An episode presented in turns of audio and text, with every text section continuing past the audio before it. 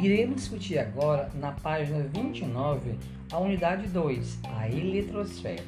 Iremos falar sobre a distribuição eletrônica.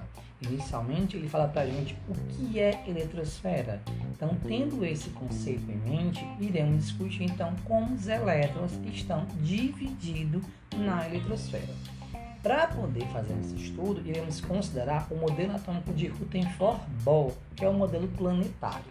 Ele fala o seguinte: segundo o modelo atômico de Rutherford-Bohr, os elétrons estão em movimento giratório ao redor do núcleo e localizados em diferentes camadas ou níveis de energia. Podemos resumir o modelo basicamente em três princípios. O primeiro fala assim: no átomo, os elétrons estão girando em regiões de energia determinada, as camadas ou níveis de energia. Nesse caso aí, pessoal, estamos falando das camadas eletrônicas.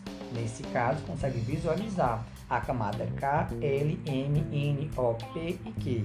Você também percebe que cada camada ela suporta um limite máximo de elétrons. Por exemplo, a camada K, dois, a L, oito, a M, dezoito, a N e a O, trinta e dois, a P, dezoito e a Q, dois. Quer dizer o seguinte: a L, ela suporta até oito. Eu posso dar um para ela? Posso. Eu posso dar cinco? Posso. Eu posso dar oito? Posso. E se eu colocar nove, eu posso? Não, eu não posso, porque o limite máximo é oito. Esse raciocínio, ele funciona para todas as demais. O segundo princípio você acha na página trinta.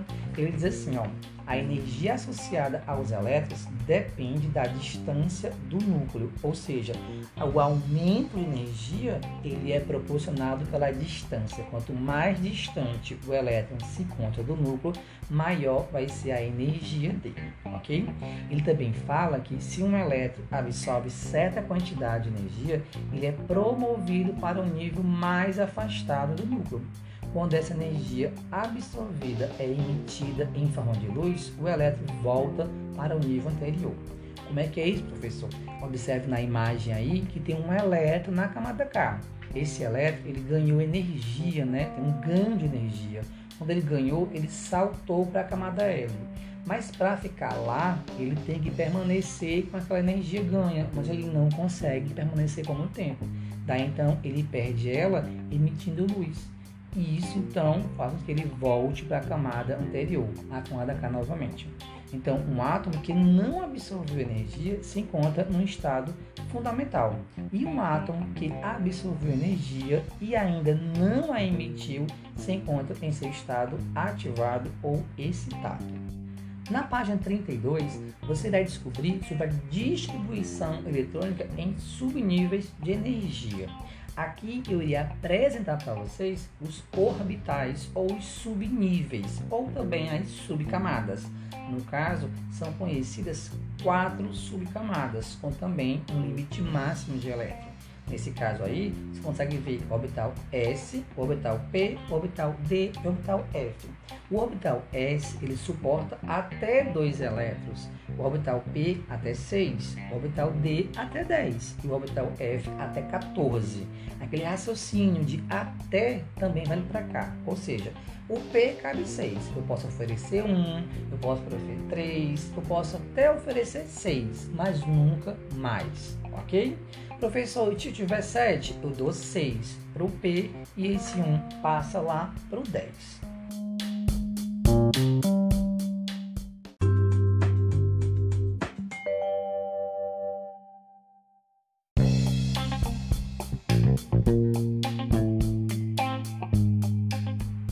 Dando continuidade ao estudo sobre a distribuição eletrônica, vamos discutir a página trinta e dois, a distribuição eletrônica em subníveis de energia.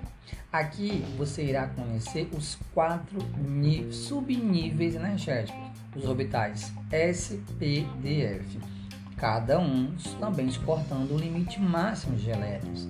Por exemplo, o subnível S suporta dois elétrons, o subnível P, seis elétrons, o subnível D, dez e o F, quatorze. Aquele mesmo raciocínio, eu posso oferecer um, dois, três, até seis elétrons para o subnível P, Se eu tiver sete, eu ofereci seis para o P e esse um aí, né, passaria para quem?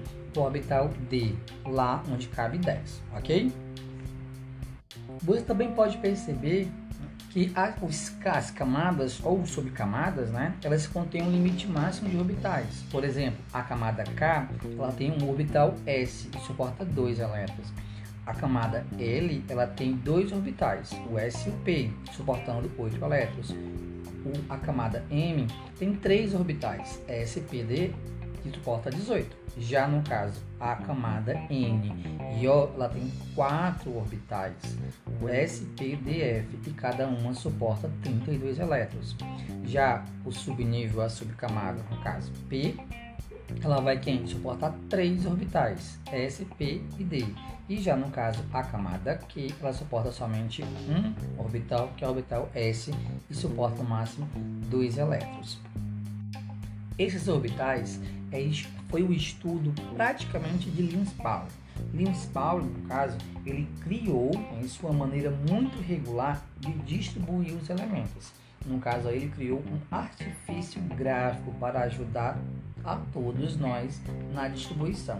Esse artifício I iremos chamar de diagrama de Linus Pauling, onde nós iremos distribuir os elétrons por subníveis ou subcamadas ou em orbitais, ok?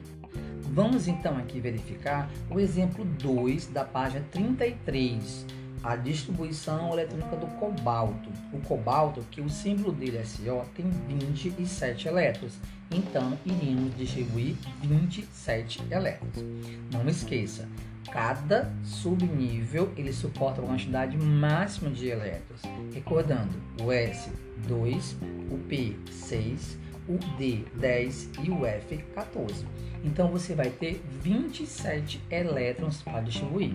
Quando você passar na casinha do S, você deixa dois. Na casinha do P, deixa seis. Na casinha do D, deixa dez. E na casinha do F, deixa quatorze. Você também percebe que na distribuição eletrônica, Linus Pauling afirma que nós devemos descer sempre pegando um subnível e subir sem nenhum. Você deve acompanhar a margem da página trinta e três, a setinha vermelha. Vamos lá, acompanha comigo. Observa aí, ó, você desceu, pegou o subnível um S. Você subiu sem nenhum. Desceu, pegou quem? O dois S. Voltou para cima sem nenhum. Quando desceu, pegou quem? dois P, três S. Voltou para cima novamente, não pegou nenhum. Quando você desceu, pegou quem? três P, quatro S. Você voltou lá em cima e pegou quem? O três D. Novamente. Quando você desce, você pega sempre o subnível. Quando você sobe, você não pega nenhum. Então, vamos lá. Quando você desceu na primeira vez, você pegou quem? um S. Todo S suporta dois. Mas ficou, então, um S, dois. Quando, novamente, qual foi, qual foi o segundo orbital que você pegou? O dois S.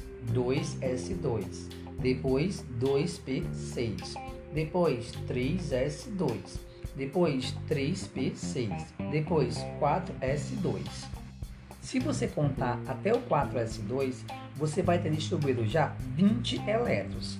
No subnível três D, ele suporta dez, mas você não tem dez para dar, só tem sete, mas ele comporta. Então, por isso que no três D vai ficar somente sete elétrons, porque foi o que sobrou para ele. Então, essa daí é a distribuição do cobalto. Todos os demais ele- elementos também são distribuídos dessa mesma forma, sempre deixando dois no S, seis no P, dez no D e no F, quatorze, ok?